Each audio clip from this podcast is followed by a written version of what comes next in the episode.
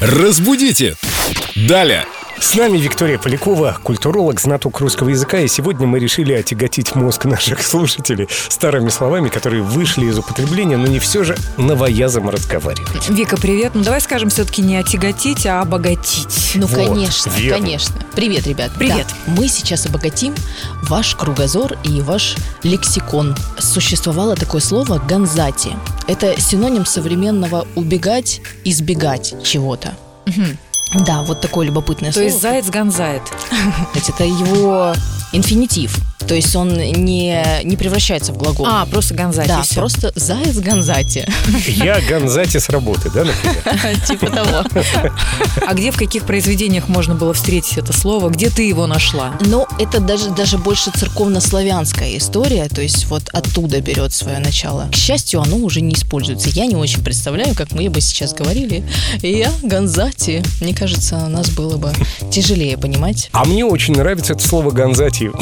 Например, я Гонзати от Гибададати.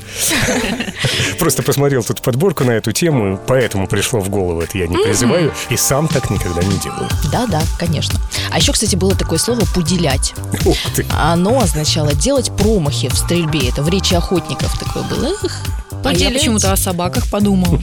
А вот нет, вот нет.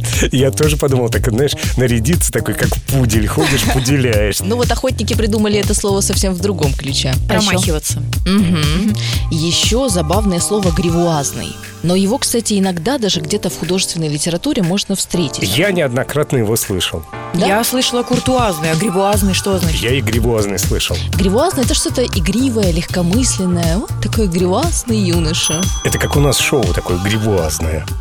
Иногда, кстати, это слово носит такой э, оттенок чего-то не вполне пристойного. Ну, такой- Вот-вот-вот, это точно про наше шоу. Нет, это, это не надо, это уже не про наше. У нас грибуазный без всяких там вот этих вот моментов. Без оттенков. Да, просто веселое, легкое, радостное шоу, грибуазное. Нас можно слушать с детьми. Пусть и дети обогащаются и начинают владеть такими необычными красивыми словами, которые были в русской речи испокон веков. Разбудите! Далее!